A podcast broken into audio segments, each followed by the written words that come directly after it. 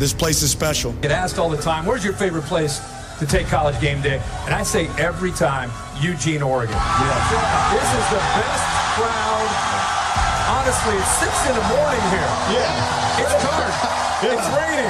They don't care. No, These fans right here, pound for pound, are as good as any college football fans in the country. This program is staged to compete and to win championships. Oregon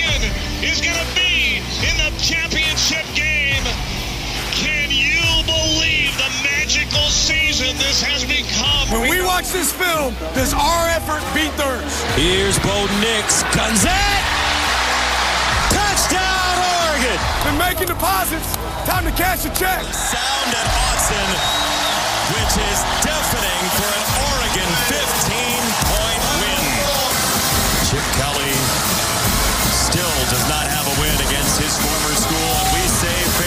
Man, it feels great to be a Duck. Welcome to the QB11 Show, presented by Scoop Duck, with Doug, Andrew, and J Hop. Here are the guys with the latest scoop.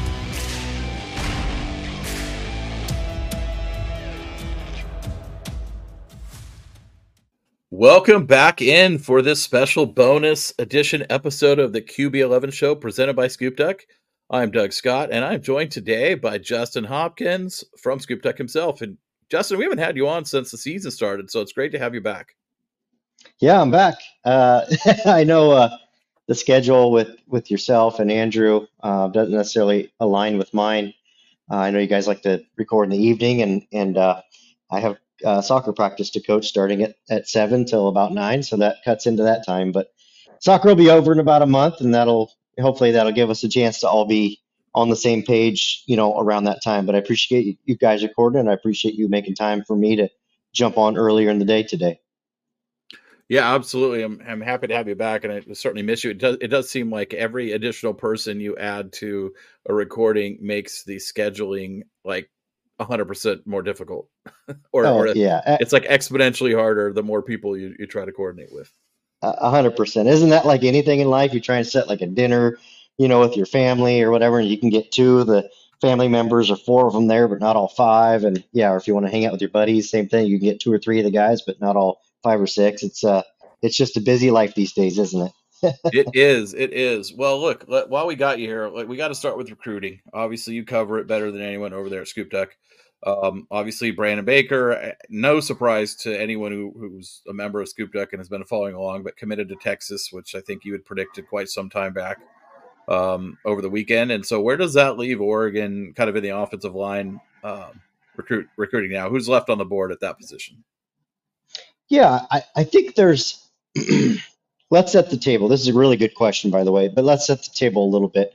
I think if you're Oregon, okay, right now, uh, as we know, they have 22 verbal commitments, and and I know last year Oregon signed, you know, 30 recruits out of the prep level, uh, JUCO or prep level.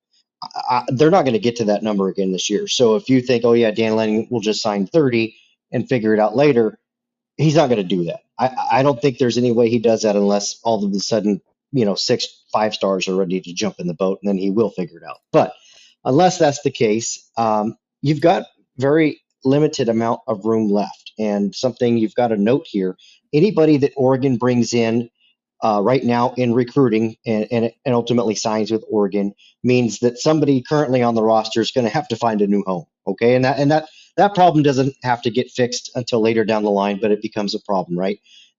Additionally, anybody you sign now as part of your recruiting class, okay, limits what you're able to do in the transfer portal. Now, I don't think, again, Dan Lanning's going to go nuts in the transfer portal and sign 10 guys, 12 guys, whatever the number might be. But you've got to expect he's probably going to want to fill a couple holes, you know, maybe two to four, maybe even five through the transfer portal. I think there's going to be some guys that jump in there. Uh, you know, Mel Tucker's already gone from Michigan State. There's going to be more coaching movement. My point is this before I answer your question you, you can't just start offering other guys and, and say, we need a tackle. Let's go find a tackle. And you go and get Joe Schmo out of Missouri who might have, you know, three recognizable offers. Uh, that's how Oregon used to recruit. They no longer have to recruit that way because of Dan Lanning, because of the transfer portal. So to answer Brandon Baker, uh, you know, it stings. There's no doubt. I think a year ago, the Ducks were were really close, and I do think almost a year ago they were really close to getting him to commit. Um, he'd already taken multiple visits, had a great relationship with Adrian Klemm and the staff. Klemm left, as we know. That put a pause on things, and he opened things back up. And, and, and you got to give Texas credit; they did a good job recruiting him. Um, you know, just kind of really laid that foundation at that point and kept on. And as you can see, Texas currently has the number two ranked recruiting class in the country. So clearly, Steve Sarkisian is doing something right, along with actually having a winning season finally. So a lot of things going right down there in Austin. Um, as for Brandon Baker, we'll just say that moves him off the board, and we'll say that that case is closed. Who knows if it reopens? It could, it might not. Um, I think you immediately pivot to Jordan Seaton, who we've talked about a little bit here, at least on Scoop Duck in the last two, three, four weeks. A name that's been thrown around. He's mentioned Oregon being a dream school. He was he's a newly minted five star with On3 in the last uh, I think it was a week, week and a half ago. Uh, he was upgraded to a five star. Um, so that's a guy that that plays tackle that I think Oregon's going to pursue. You've got Eddie Pierre-Louis also on the board, but he's more of an interior guy. Right now, those seem to be the only two offensive linemen Oregon's really recruiting. And to my point that I was trying to make, you like both those guys. Maybe you get one, maybe you get both, maybe you get neither. I don't think there's a pressing need right now if they can hold on to Fox Crader and the other guys they have committed to go and make sure you sign another tackle. If you miss at Jordan Seaton and Brandon Baker stays with Texas, more than likely you might not sign another tackle commit in the recruiting class at the prep level. I would say at that time, which will be after the season, the Ducks look around at, at tackle who, who might jump in, uh, you know, to the transfer portal uh, does a Ajani Cornelius come back for another year? I believe he has two if he wants to use them. Yes. You know, a, a number of things there that don't need to be answered today, but I understand the question being being asked, and and so I think that's just kind of how that plays out over the next you know two to three months. Yeah, absolutely. And obviously, Oregon already has three three commits at offensive tackle uh, and a couple interior guys as well. So it's like you said, obviously, if you can get a Jordan Seaton, you're going to take that, but you're not going to just go there's already a couple projects you know in the in the tackle list in this class already you don't need to go sign another one right? So you know if you can't right. get uh, someone like a seaton you'll just you'll just move on like you said. Uh, let's switch over to some of the other positions uh, you know obviously the you know probably the, the the biggest name still out there on the board for oregon is is the defensive lineman five star aydin breland out of uh, Mater Dei down there in california and, and that seems to be what georgia versus oregon still right? Yeah yep yeah right now that definitely looks like Georgia versus Oregon. I know Miami's kind of clawed in there a little bit. Texas A&M was hovering around there for a little bit, but Georgia and Oregon have been the two constants. Um, you know, he he recently visited Georgia Georgia for an unofficial visit. Following that visit, I do think that Georgia made things very interesting, and I think that recruitment's very close. But I do feel, and I, even if he doesn't visit, I think Oregon can still get him. But I do feel if Oregon can get him back on campus, which I believe they easily can, uh, you know, I feel like that might tip the scales, you know, kind of more so back in Oregon's favor. And let's not make a, a mistake here. I think if if uh, let's just rewind it back to February, right? And you have Dan Lanning, you're sitting in his office, and he knows he's not being recorded, and you're never going to say a word he says uh, from your conversation. You say, Dan Lanning, would you rather have Aydin Breland or Brandon Baker in this recruiting class? I believe you the truthful answer would be Aydin Breland. And I don't mean that as a slight to Brandon Baker. It's not like we didn't want him anyways. His answer probably would have been both. His second answer would have been Aydin Breland. Um, and I and I think that's what you see out of Dan Lanning. He prioritizes that position. You know, he's always going to prioritize that position. I think that was on full display Saturday against Colorado. The dominance of the guys up front that Oregon had against that much inferior offensive line so that's just how I think they've poured as, as much resources into that recruitment as anybody in this 2024 cycle. I think Oregon's in great shape there, but again, it's Georgia. They have the number one class this year. I think they had it last year. If they weren't number one, they were number two. I mean, they're they're tough, and it's just it's amazing to think about Oregon's at this spot that they're able to recruit with Georgia. And yeah, they're going to win some of the battles, but Oregon's going to win some of them too.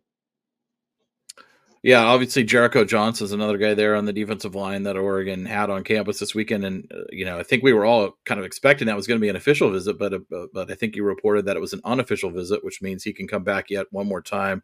That that uh, Jericho's been you know Utah, USC, Oregon, Washington are his top four. I know he's been to Washington three or four times, including an official that he took back there in June, and I think he's been kind of their number one target, uh, you know, of their entire class for the whole cycle and obviously Oregon, USC, you know, probably Utah are all still right there as well with Washington. And, and obviously that game had to have been a, a big plus for his impression of Oregon. Yeah, you know, I provided an update, uh, you know, on the site uh, that, that you that folks can read, but if they haven't already, and yeah, I, I think that you know, if you something we learned under Mario Cristobal, right, and and he was it was really good to learn this, but you know, when those you know top flight defensive linemen that are out west you know, are in your footprint, you've got to prioritize them, even if they're not five star like an Aydin Breland, but you've got a Jericho Johnson that's a legit four star with some really good offers out in your footprint. You've really got to dial it up and, and try to close on those guys. And I think Dan Lanning's done that, hasn't taken him for granted. I think that Oregon's done a good job of playing that recruitment right because others hosted him for official visits in the in June, and Oregon did not. You were able to get him on campus this past weekend, Oregon was, and it was an unofficial visit. That's tremendous. I know it went great. The, the environment was great. The reports I got back were great as far as Jer- Jericho is concerned. And you still have your ace in the hole, that official visit. So you're almost assured to get him back on campus. So uh, I, I really like where Oregon's at with Jericho. I like the direction that's headed. And, and I do think that that's a guy that that you know looks looks fairly likely to end up as a part of this recruiting class for the Ducks.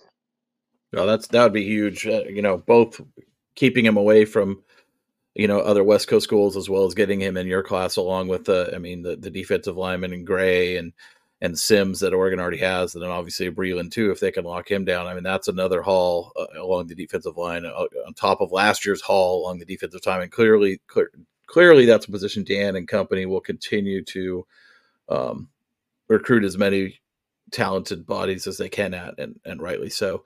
Uh, let's move over Jeremiah McClellan, the wide receiver uh, who committed to Ohio State over Oregon, no, a month or so ago, was back on campus at Oregon this weekend. Maybe kind of a surprise visit to many, kind of happened pretty late, um, or or the news broke of it a little pretty late anyway. Um, obviously, that's an interesting one to watch. He's committed to Ohio State, but came out here for the visit. I mean, maybe he just wanted the trip to see a big game with Prime and everybody.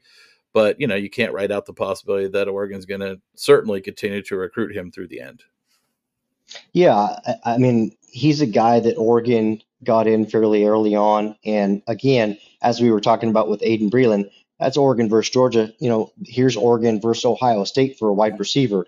Ohio State doesn't miss on many wide receivers in recruiting, um, and they do a tremendous job with that. So, you know, to get him back on your campus, you know, a month or so after his commitment, I think that shows that Oregon has remained committed to recruiting him. Obviously, it also shows that he's remained interested in Oregon as well. And so I know there's been some Missouri chatter out there as well from from McClellan. Those three schools seem to be in the mix with him. Obviously, if you're taking visits, you're not fully committed, right? I know I know that that works both ways. If Oregon commits or taking visits, I feel the same way about it. So as far as McClellan goes, I don't get the sense that a flip is coming or he's going to back off his commitment or anything anytime soon. I think he's just kind of methodically making sure that, you know, he's keeping his options open.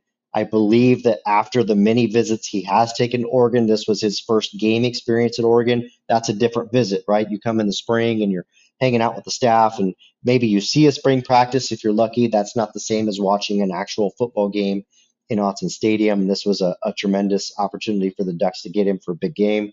So yeah, you, you keep on that one. And again, when I was talking about earlier, guys that you're going to make room for in this class, Jared McCle- McClellan's one of those guys you're going to make room for, right? I don't know that they necessarily have to go sign another wide receiver, but if it's a guy like this, I know that they're going to, you know, keep their options open as long as they can. And, you know, he's definitely a guy, if he decides to flip late, you're going to take that all day long.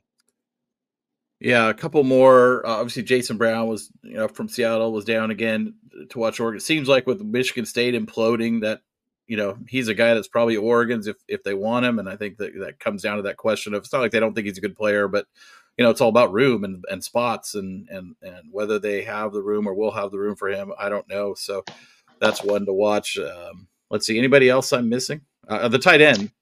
Yeah, Roger Saleapaga. Yeah, uh, big one, right? That's a big visit because you know Oregon's got a couple commits at tight end, but it doesn't feel like they have a, a, a like a top end guy. You've got AJ Pugliano. I totally get taking him. Family ties, in-state kid. You've got a lot to work with there. Totally understand the take. I think Jackson Ford is another guy that isn't quite getting the credit he should. Um, he's a really good looking athlete, a guy that makes a lot of sense. But you know, Saleapaga is a guy that you know is in the top 200. You know, just a more refined, polished, ready-made kind of a guy. You know, do they necessarily need all of these numbers? No, but a, you know, a guy like Saleapaga is one that you're probably not going to turn away if you're Oregon. So, you know, getting him on campus once again was big. Um, gotta love that visit. Sounds like USC and Utah and some others are in the mix as well. So if you're able to get him again, it hurts your competition and it keeps him, you know, as part of your or gets him as part of your class. Excuse me. So you know that's one to watch. And again, the Ducks have not used their official visit there. Uh, I if I'm, I'm pretty sure I'm recalling that correctly. I don't think they have. Um, so it means you still have that in the bank, and it wouldn't surprise me to see.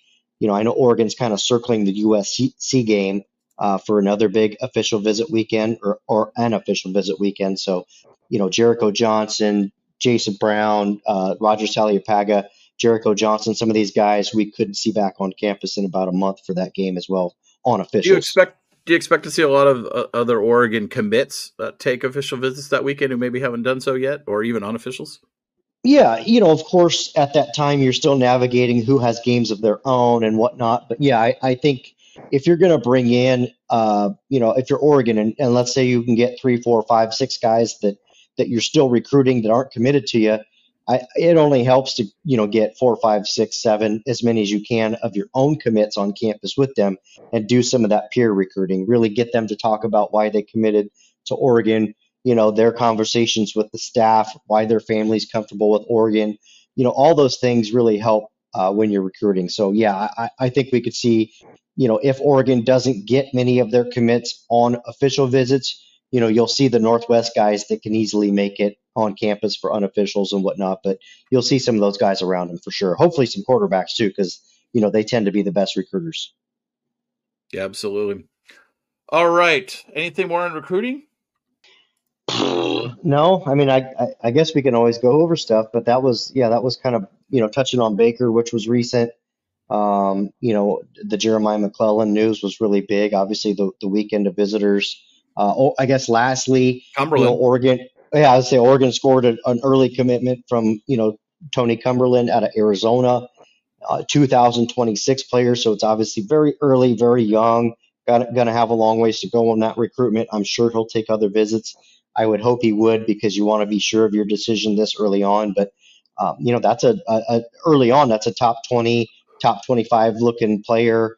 I know the rankings will be adjusted for his class. They're not you know they're not complete at this time, but you know, it's clear that that's a dude Ohio State and, and Texas A&M and other big schools have offered. So um, you like getting the early commitments, but uh, you know, as we both know, being veterans of the recruiting game, the work is just beginning to, uh, you know, as you've got to hold on to them for a couple years now. But still, it's positive momentum. All right, let's take a quick commercial break, and then we'll come back and talk a little bit about the Duck season so far.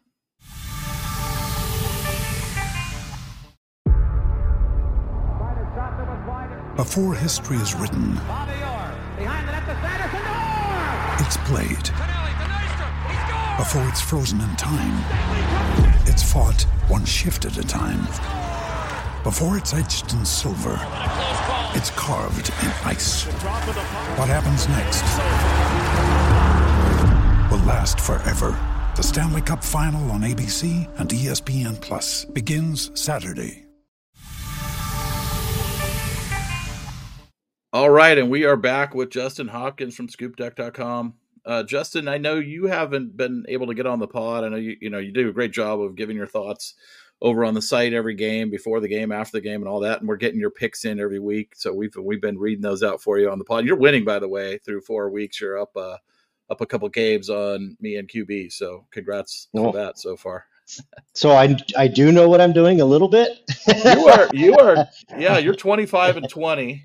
Um, and then QB is 26 and 25, and I'm 25 and 26. Although we, we do think we have to somehow modify your score a little bit because the first week you skipped out on the two Thursday games, which were two of the harder games to pick, and QB and I both oh. lost those. So we feel like we kind of got a little, I don't know, we, we might have to take away a win or something to, to even out the fairness here a little shaft. Well, I would imagine in the end, as we get closer to the season, two two won't matter. But I totally understand how it can make an impact now for sure.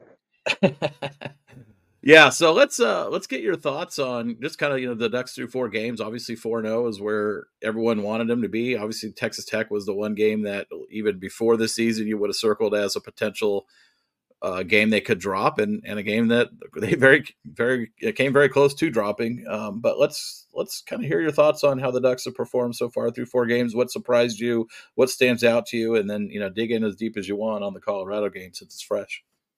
Yeah, you know I, I think just big picture wise, um, you know you and I before before you mashed the record button off air here, just really talking about the Pac-12 and how close it is at the top and you know, I, I, if you are a person that covers Utah or a person that covers USC or a person that covers Washington or Oregon, uh, I would fully listen to your claim thinking you have the best school in the Pac-12. I, all four of those programs are legit, right? And and Washington State is is looking really good.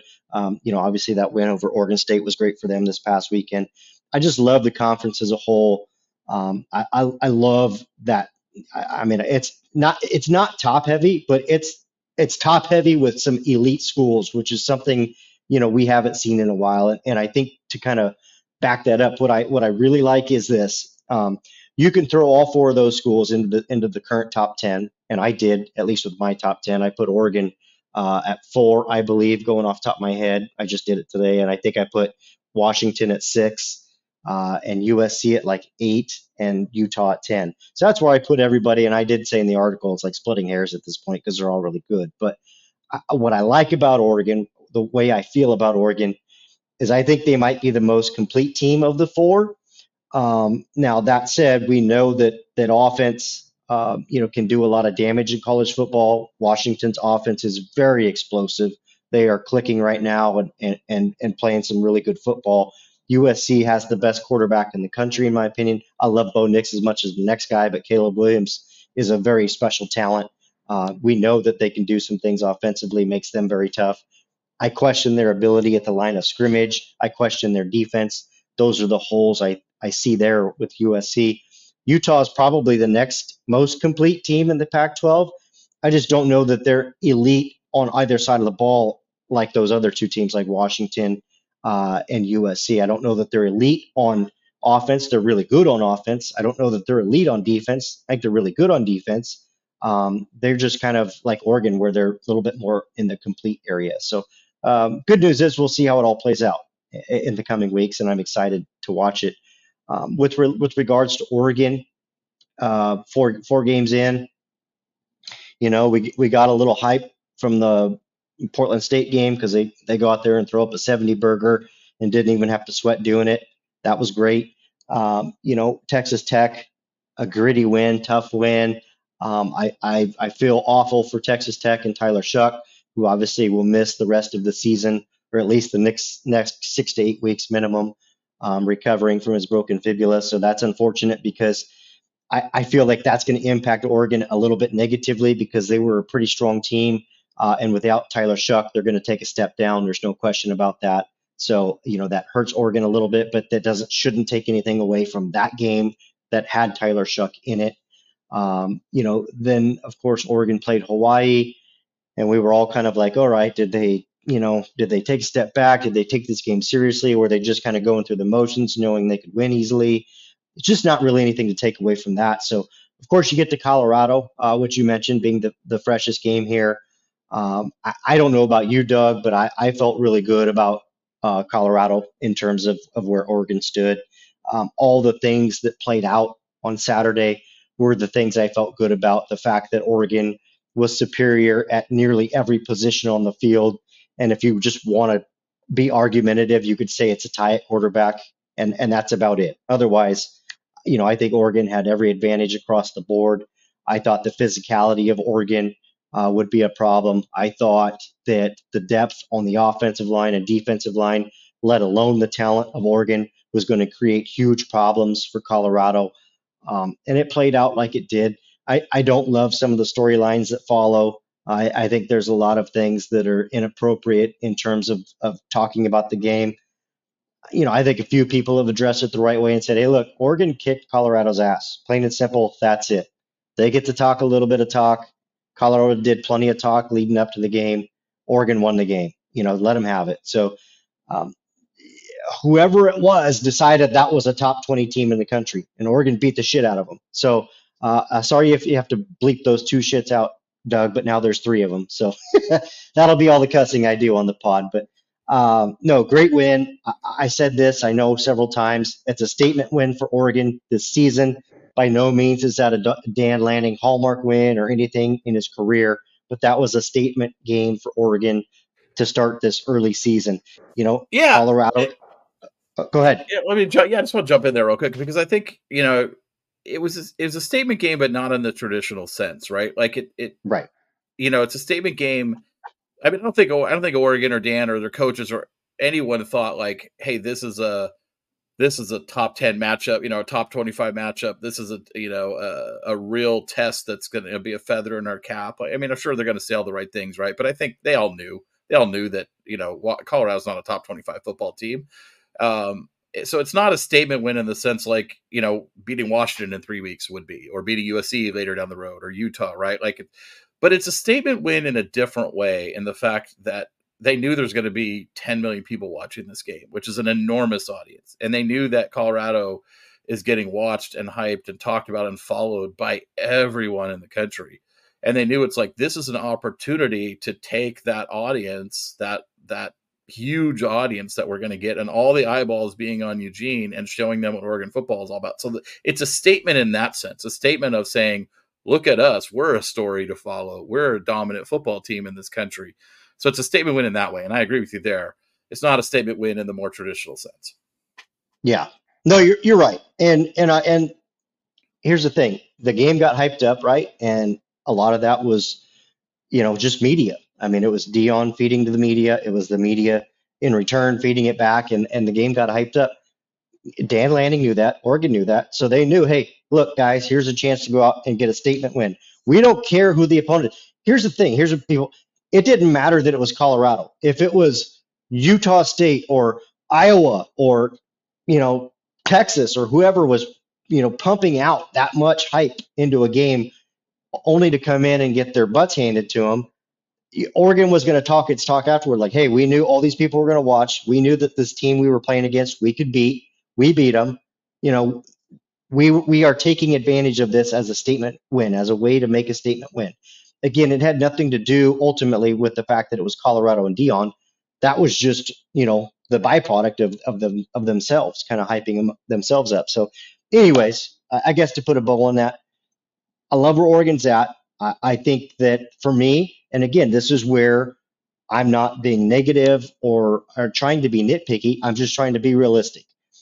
Moving forward, okay, against a really good Pac 12 conference, against a very tough Washington team in Seattle in a couple weeks, against a very tough USC team uh, in about a month. Oregon's got some battles up ahead. If they want to, if they want to have their best chances of winning those games, okay, they need to clean up the penalties first and foremost. That's the one thing I want to see this Oregon team do is clean up the penalties. Okay.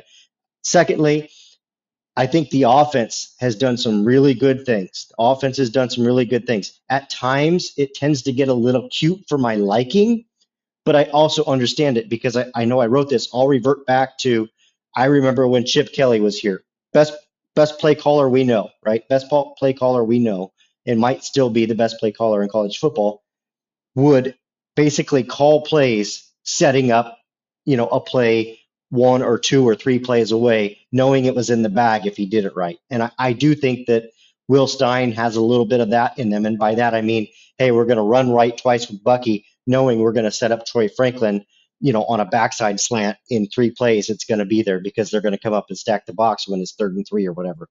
I think there's a little bit of that there. So I want to offer some forgiveness, but there have been times for me where the offense has just been kind of weird. And so I, I don't know if weird's the right word. Maybe you agree, maybe you don't, Doug. I mean, I'm I definitely agree on the penalties. I, I mean, I definitely agree on the penalties. I, I, I think they've been really sloppy. But I'm going to be honest with you. It feels to me like the offense is. I don't think we've seen the the full. I, I I feel like there's a lot of setting up stuff for later going on. I Yeah. feel like we're seeing also, especially in the Hawaii game, if Florida State was completely vanilla. I think Texas Tech was, you know, obviously a close game. I, I what I saw in the Hawaii game was felt like starting in the third or fourth possession, it felt like experimenting. Like, hey, let's try this formation. Hey, Yeah. let's try this personnel group. Hey, let's try this this kind of series of plays. And I kind of felt kind of felt like Colorado was kind of back to being fairly vanilla. I I mean, it just felt like we're going to run our normal offense. We're going to take what's there. And, and it's so funny because I see a lot of people, and, and QB and I talked about this in yesterday's episode. Is you see a lot of people on Twitter like criticizing like that Bo is not throwing the ball downfield, and, and it's like, okay, but we're, we don't need to. Like we're, Right. we're we're we're we're taking what's there. Like we're taking the run game that when it's there. He's like Bo's just executing the offense masterfully, right? He's not out there trying to put up gaudy numbers. He's not out there trying to like win the Heisman in September. He's out there trying to execute the offense at a high level. And he goes up there and he looks at the box count and you know he he checks to the the right RPO tag or or to the right you know thing for the for the box count that they're presented and for the defense that they're presented and he takes the he takes the the gain right like it's either a handoff for eight yards or it's a a pass you know a quick pass for eight yards i, I mean it's it's really easy Or football. 12 or yeah. right and Yeah. i mean when you can throw a, a when you can throw a, a pass that's a 90% you know completion rate that's guaranteed to get you five to eight to nine yards at a minimum like yeah like don't like you have to take that like that's just smart football and bo's Yeah. playing just smart football like yeah you know we've we've had some and he's had some deep shots when they're there and and we saw that against colorado but like i, I just like this criticism that it's somehow bad to be like taking eight yards of play is is kind of silly to me uh, you know, you Yeah. mentioned this earlier, and I said this too. Is like uh, this is why I have Oregon as my number one team in the Pac-12 right now, is because they're the most complete team in all in all phases. They can run extremely efficiently and explosively. They can pass efficiently and explosively. So far, they are defending the run in the pass. uh, You know, especially the pass better than anyone in the conference. Right. So it's like they're not. They don't really have a glaring weakness, and and I'd almost say I don't even know if they have a glaring unknown anymore. Um, I feel like they're just they're just in every phase of the game they're the most complete team. Whereas you know, okay, yeah, USC, Washington, elite passing offenses. Can either one very run very effectively when they need to? I don't Right. know. Can Yeah. either one defend the pass or the run at a high level? I, I don't know.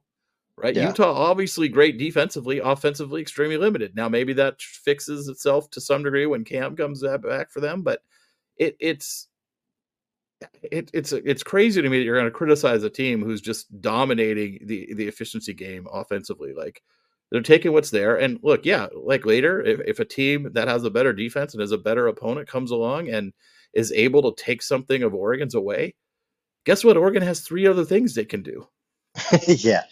No, And that's what I think is good. Is, is like, that's what I think I see Stein doing. Right? He's like, I'm experimenting with different things, seeing what works, seeing what doesn't, putting a lot of film on tape that people are going to have to prep for, and that then, Right. like you said, it gives you counters off of those plays and counters off of the counters. Right? And I think uh, I'm really excited to see how that plays out over the course of the season.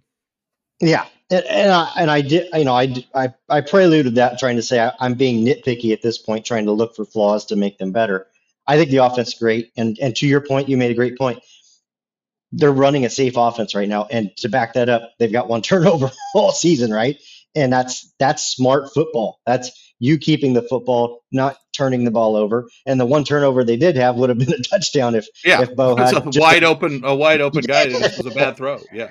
Yeah, and I, and I think you know, like you said, everything they're basically doing outside of a few instances is you know within eight yards of the line of scrimmage. So as soon as you know, every if if if Washington's game plan is that hey, we're going to creep up to the line of scrimmage and force them to go deep.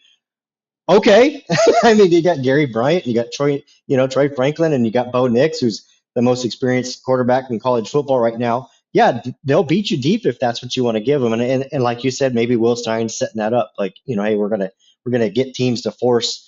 Uh, you know, what do they have? They have like three runners that are averaging like six yards a carry or better uh, at Oregon with with the number of qualifying yeah. runs required. Yeah, I mean they're just yeah. I think they're overall the three of them combined are averaging like seven and a half yards. And at some point, a team's going to have to come up and take that away, right? Or take away yeah. the the wide receiver screen game or the R you know the RPO or SPO game, right? And at some point, then you have the over the top open, and and Oregon has a significantly better receiving group this year than they did last year. I mean, yeah, Troy Franklin, yeah. Troy Franklin, and I love the fact that they're getting him the ball consistently this year. You know, week in, week out, which is you know great. But also like Gary Bryant Jr. and and Traeshon Holden and and Tez Johnson are a huge step up from you oh, know oh, yeah. the three, the second, third, and fourth guys last year. And no knock on those guys. It's just a it's just a huge Im- improvement in talent, and they're capable. And and when they're getting their chances, they're making they're making the most of them. Yeah, and I and and I love that you said that because I'm not even sure that we've even scratched the surface of what we're going to see from Traeshon Holden yet. I got a feeling, you know, he's going to have a couple big games here uh, down the stretch, and they might just be saving him. Um, and and Tez Johnson, I know he had the, the bigger game in Week One, which everybody did, but you know he's just been kind of quiet and has been clutch in some big moments. But otherwise, I think I think there's a, a big game or two ahead for Tez Johnson as well. Um, we know and, Troy's and Gary Bryant. I, I, mean, I think Bryant yeah. too. Yeah. yeah. yeah. And and you know what I love? I think I love most is the fact that uh, Oregon. Uh, to wrap things up on Oregon, where we're at, I, I think the offense is complete. I think the offense is very good, very balanced, and can do nearly everything you want to do on that side of the ball. I think the defense, I know a lot of metrics point to them being really good. I think just eyeball tests, we can see that they're better. We can tell that they're better. We feel better about that defense getting a stop or getting, you know, a team in, into third and long and being able to come up with the ball. I think the back end has been revamped and nobody is as good as Christian Gonzalez maybe as last year, but overall that unit is much better as an entire unit um, for Oregon. I think the linebackers are doing a good enough job. They aren't a strength of this team, but they aren't a glaring weakness. But what I love, and I, will throw it, special teams are legit. You know, Oregon special teams are doing a great job punting the ball. You know, placement on the ball. The kickoffs are nearly all touchbacks. Field goals have been tremendous. Um, I, I, like you said, Oregon might be the most complete team of the of the Big Four in the Pac-12, and and special teams is included in that. And the last thing I'll say on that, and we can talk more, but out of the top ten this year, out of all the teams in the top 10, and I'm talking Georgia, Florida State, Texas, Michigan, you know, Oregon, Utah, USC, Washington, Notre Dame, you pick them, Ohio State. Nobody is unbeatable this year. And I think that's different than the last two years because you've kind of looked at, at Georgia the last couple years, like, man, they're going to be tough to beat. You know, and Bama's been really tough to beat. Um, I, I don't see that this year. I see all of those teams being sure, I think Georgia is probably a little bit better than most everybody, but not like last year. Last year, that week one game when they yeah. beat the crap out of Oregon, there was no doubt in my mind, like that team is really good. like, good luck beating them. Um, and I don't see that this year. And I think that's great for college football. And I think it could be great for whoever out of the Pac 12 possibly makes a move into the playoff if it's Oregon and honestly, like this is the and you hear a lot of people said this, right? Like, gosh, can we have that 12 team playoff this year? yeah, because that is the year where it, it, it feels like the most wide open has been certainly since the start of the playoff era. Uh, but I do I do think I hope and I think most of college football fans would agree that that this it would be ideal if this kind of I don't want to say parity because it's not parity top to bottom, but at least at least relative parity in the top 10, top 15 if that could continue and and that be the norm rather than the exception, like I just think that makes college football such a better sport. Yeah, I, I mean, I, I, we all love the game, right? And here's what makes this sport so hard: it's any given Saturday. So you know, uh, Alabama goes out there and loses to Texas, right, early this season, and both are good teams. Who's to say Alabama wouldn't beat them? You know, two out of the next three times the rest of the season we won't really know. But since they lost that early game, it puts them at a, at a disadvantage. Now, not a yep. severe disadvantage because they're still in the SEC, but you get my point. You know, Oregon could lose to Washington or USC, Hopefully not, but they could.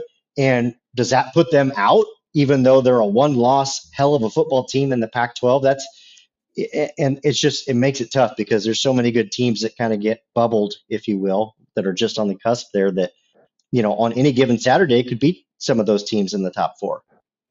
Yeah, and what's crazy, and you know, we'll we'll take a quick break after this, and we'll come back and talk about the Pac-12 as a whole. But what's crazy is like you think about the Pac-12 has always been the league over the last six seven years that beats itself up, right? Takes out takes out its champion. They end up with two losses. They don't make the playoffs, right? Whether that's Utah knocking off Oregon or Oregon knocking off Utah, or you know somebody you know you know somebody knocking off USC last year, Utah knocking off USC last year, right? It's just they've always taken itself out, and it feels like this is the one year where that's probably going to happen again, but in a different way. Because I always felt like in those previous five or six years, there's been like one team that's probably good enough, or maybe two at most, that's probably good enough to be a playoff team, and they just get that like boneheaded loss against a not very good team, right? You think about Oregon in 2019 against Arizona State, right? And this year, it feels like there's probably three or maybe even four teams in this conference that are good enough to be playoff teams, but now they all have to play each other. And so instead yeah. of it being one of those teams losing to a boneheaded seven and five team and knocking themselves out, it's going to be like two playoff caliber teams knocking each other out, or or four playoff caliber teams knocking each other out. And it's just it's just the it just feels like the most Pac-12 ending ever. right, we're all going to knock each other out of. Yeah, we're going to go. We're going to go in. Yeah, we're going to go into the Pac-12 title game with a two-loss team beating a one-loss team, and and and the Pac-12 sailing off into the sunset. yeah. Which at the end of the day, like based on what I've seen, I you could to me, you could make an argument that Oregon, Washington, USC, Utah could hang with Georgia. And I'm I'm saying Georgia's probably the number one team right now. They're probably the most complete team. Uh, they've done a good job. I, I think all four of those schools on a neutral field could give Georgia a hell of a football game right now. I mean, I guess we'll find out. Yeah, maybe. I guess we'll find out. All right, let's take another quick break and then we'll be back. We'll talk about the conference.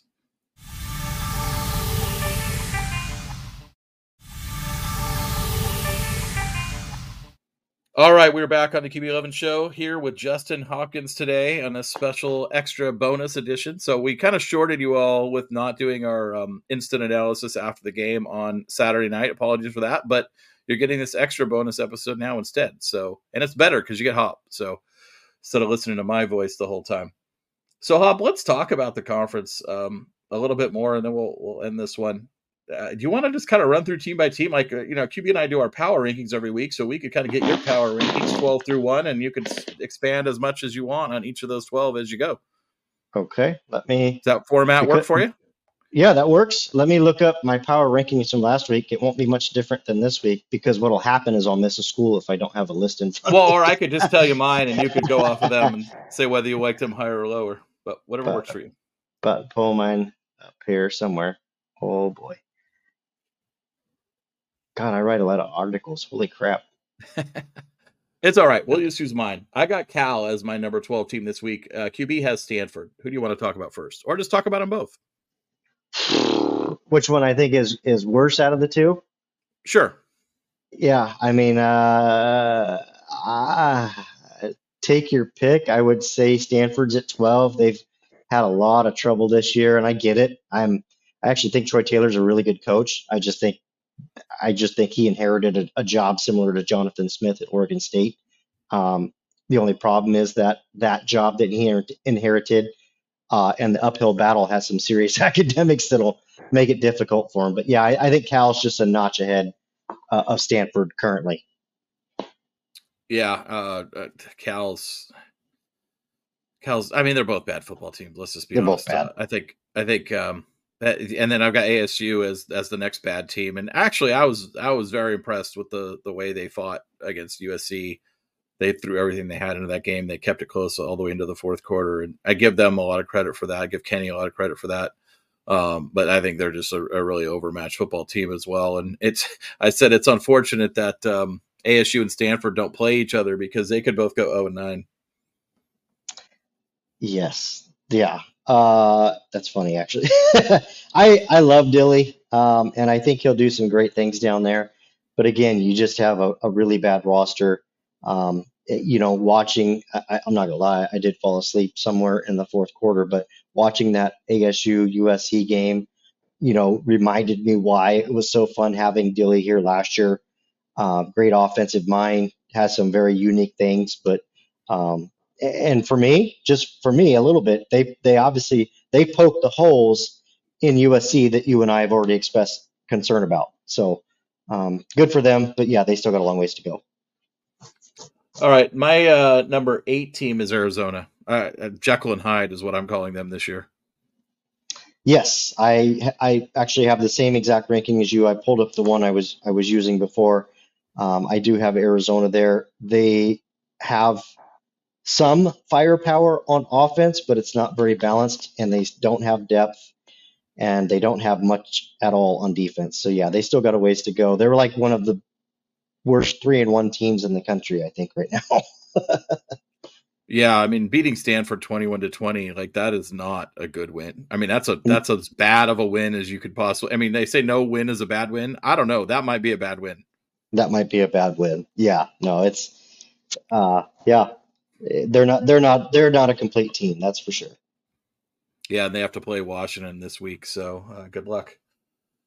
Um, I've got Oregon State at number seven, um, and this is it's not that they're a bad team; it's just that the, this league is so stacked, and I'm, I'm everyone above them. I think is has shown more. So I've you know obviously they went on the road in Pullman and and lost by a touchdown, but it certainly wasn't that close, or maybe it was three. I don't remember, but it, it wasn't as close as the, the final score. Look, they were down down big in the fourth quarter, had some late scores to, to kind of pull it pull it close, but you know I think their limitations are showing as well. Their defensive backfield um, kind of got exposed pretty pretty hard by Cam Ward and the offense of Washington State, and then you know they can run the ball very effectively. I'm still not sure they have playmakers um, on the outside there in that offense. Yeah, I I had Oregon State as high as number six last week for me, uh, and and here's what I wrote about them. This was last week. Like anyone, OSU has holes, and DJU will only take them so far. These middle teams are going to beat up on each other all season long. Obviously, Washington State beat Oregon State, and you have to drop them. Have to. Yeah, uh, I got UCLA at six. Um, I was pretty disappointed in. I don't know whether. I mean, I think Utah's defense is really good, um, best defense in the conference easily, but still being being only able to put up seven points. Uh, I'm sorry, Chip. You got better weapons than that. You got to be able to do better than that. Yeah, no, I I totally agree with you there. Um, you know, UCLA was up there a little bit higher for me. I know there was a ton of expectations for them heading into the season, how they were going to get better on defense and, you know, some of those other things. But, uh, you know, frankly, I just, I really don't see it. So, yeah, maybe in a normal Pac 12 year, uh, you know, they might be up in that upper, upper four range, upper five range possibly. But this year, with those top four being so elite and Washington State being so damn good too, um, yeah, they're they're they're down there for me as well. Yeah, um, Washington State, I got them at five. Obviously, Cam Ward is a completely different player with this new offensive coordinator. They're actually throwing the ball downfield. They have better receivers, and he's just been dominant this year, and, and probably the the best player in the country that nobody's really talking about so far this season. And he's just been incredible. And you know that was a game, you know, on Oregon schedule. I thought not a lot of coming into the season is okay we're playing Washington State at home. We'll take care of business. But now you're like, okay, well, after the Washington game, that's that's the definition of a let game, let down game, or a trap game, or something. So Oregon's going to have to come to play, and that's obviously a month out. But uh, keep an eye on Washington State; they're playing really good football. 100% no give me there. I do have Colorado next for me, and then Washington State is ahead of Colorado currently for me. So I'm going to guess you maybe have the the opposite, but we're close. Um, but yeah, that's where I have have those two. I think that puts us at that's number six and number five. With uh, for me, number six is is Colorado. Number five is Washington State for me. Washington State's a really good football team. Oh yeah, I somehow skipped Colorado. I had them down at eight, so my bad. Oh, did you? Oh, okay, yeah. I still have them ahead of Oregon State. I think when they get Travis Hunter back, they're they're still going to be a good team.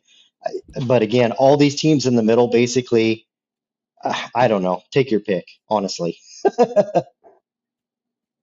Yeah, I, I kind of put my I put my teams in tiers. I think I did this on Twitter before this past weekend's games, but I kind of had the contender tier, which I had Oregon, Washington, Utah, East, USC, and then I kind of had what I was calling the tough out tier, which is Oregon State, Washington State, and UCLA.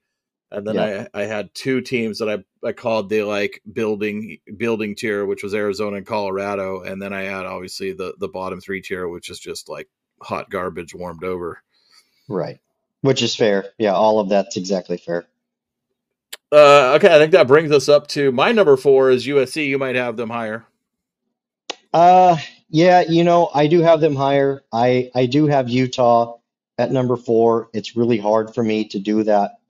I, I still have some questions. I think, like I said earlier, there are they are like the jack of all trades, but the master of none, um, so to speak. So again, that shouldn't hurt them too bad because they're a complete team. But right now, I, I do have Utah at four, but it's definitely not a team that anybody's excited to play.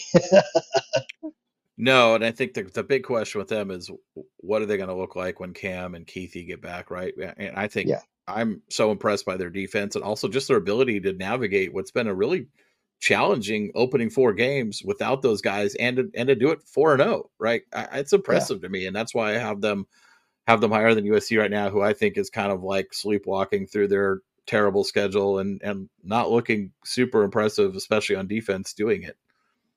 Yeah. But Kind I of- get your argument, right? I mean, does USC ultimately have a higher ceiling? Yes. I, I- you know, I'm kind of looking at it from a resume standpoint. and I think you, you, Utah's been more impressive. But take pick your poison there. Uh, do you have USC at three, or do you have them higher still? N- nope, that's where I have USC. Yeah. I assume Well, that's where you have that, thoughts. I, I assume that's where you have Utah. Yeah, for USC, all the things you just said as well. Defense is a concern. Um, you know, I think this matchup with Arizona State last week, last weekend, Saturday night, really kind of, you know, validated some of those concerns that at least myself had and others did. So um, I don't think they're a complete team by any means. And uh, I know you could say this about any of the any of the of the top end schools, but if they lost Caleb Williams, I really I, I just don't know where that team would be without him. No, no, not at all. That would be uh, a bad place, a bad place I- to be. But I mean, yeah, you could say the same thing about you know any of these teams. Um, I, I think you have But- Oregon at one, like uh, like QB, and I, I assume that means you have Washington at two. I'd love to hear your thoughts on Washington a little bit. Yeah, Oregon one, Washington two. Um, I think Oregon has better wins on the resume right now. Say what you want about Colorado, say what you want about Texas Tech. I think they're better wins than anything Washington's you know uh, put out there. I think Washington's a great team.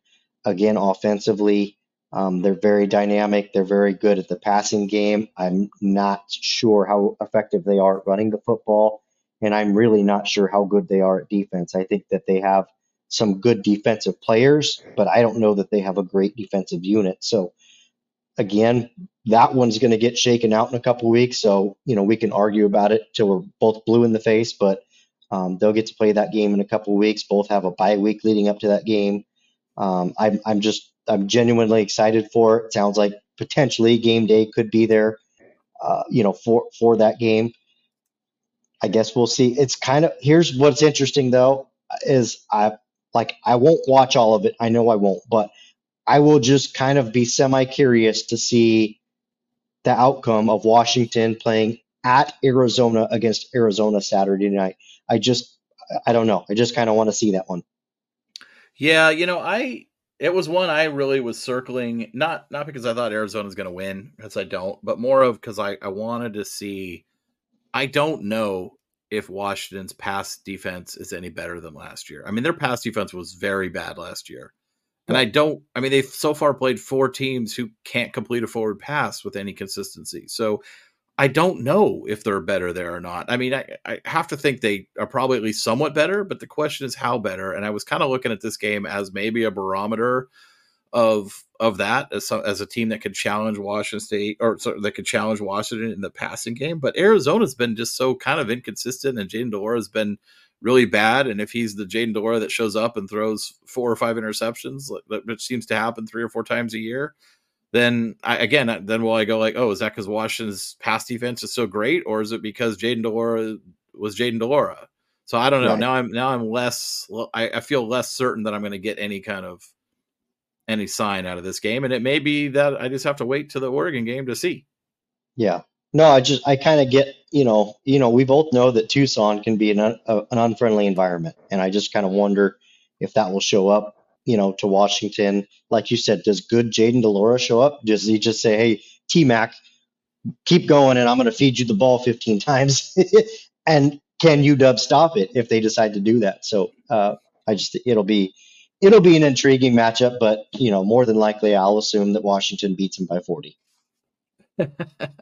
40 would be I would I'd be surprised if it was 40. But uh, yeah, I, I think Washington, you know, probably wins pretty handily just because, you know, I, I don't see Arizona slowing down their passing attack. I don't I mean, I don't know how many teams can slow down their passing attack. I don't think anyone can stop it, but I, I No. think, you know, you can there's probably some teams out there that can slow it down enough to to win. Um Yeah. it, assuming they're putting up, you know, points of their own.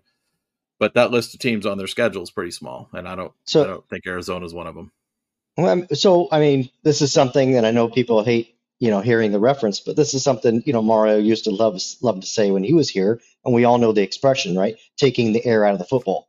That's what you do to Washington. Okay, The- they're not going to beat you any other way than with the football in Michael Michael Penix's hands, chucking the ball deep. So if you want to keep the game close and in check, you master the time of possession. Try to keep you know the football as much as you can and more than likely keep yourself in any game with them. What the way that that benefits Oregon is because we know that Oregon can run the damn football. You know they can they can run the ball and eat some clock if they want to.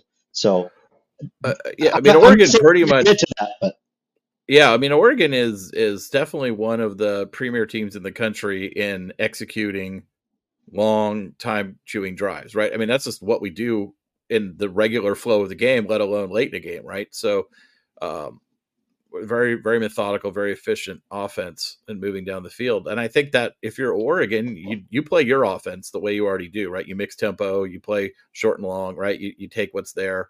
I think what what you do defensively is you make Washington do the same thing, right? You, you just you just say like we're not going to let them get the explosives, right? And obviously easier said than done.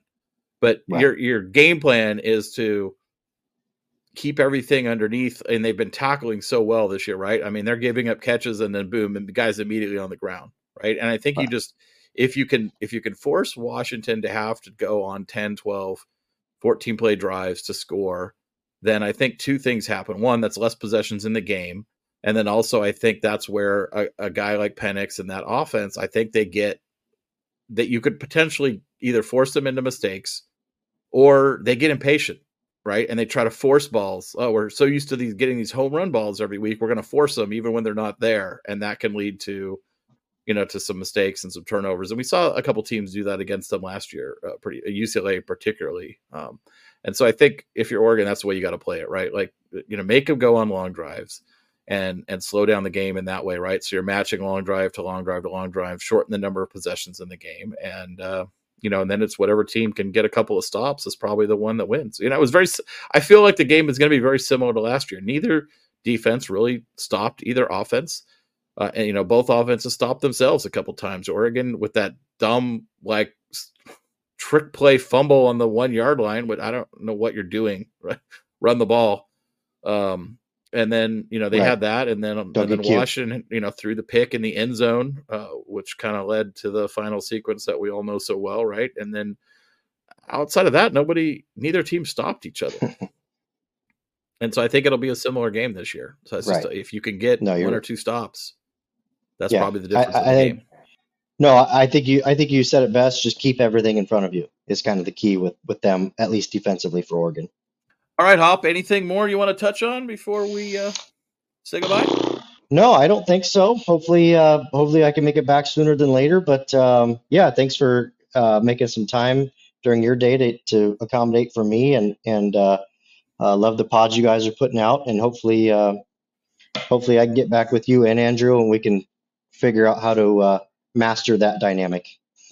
Absolutely. Absolutely. So that's Justin Hopkins from scoopduck.com. If you're not a member over there, what are you even doing? Get on it. Uh, join. It's super, uh, super easy. Doesn't cost very much.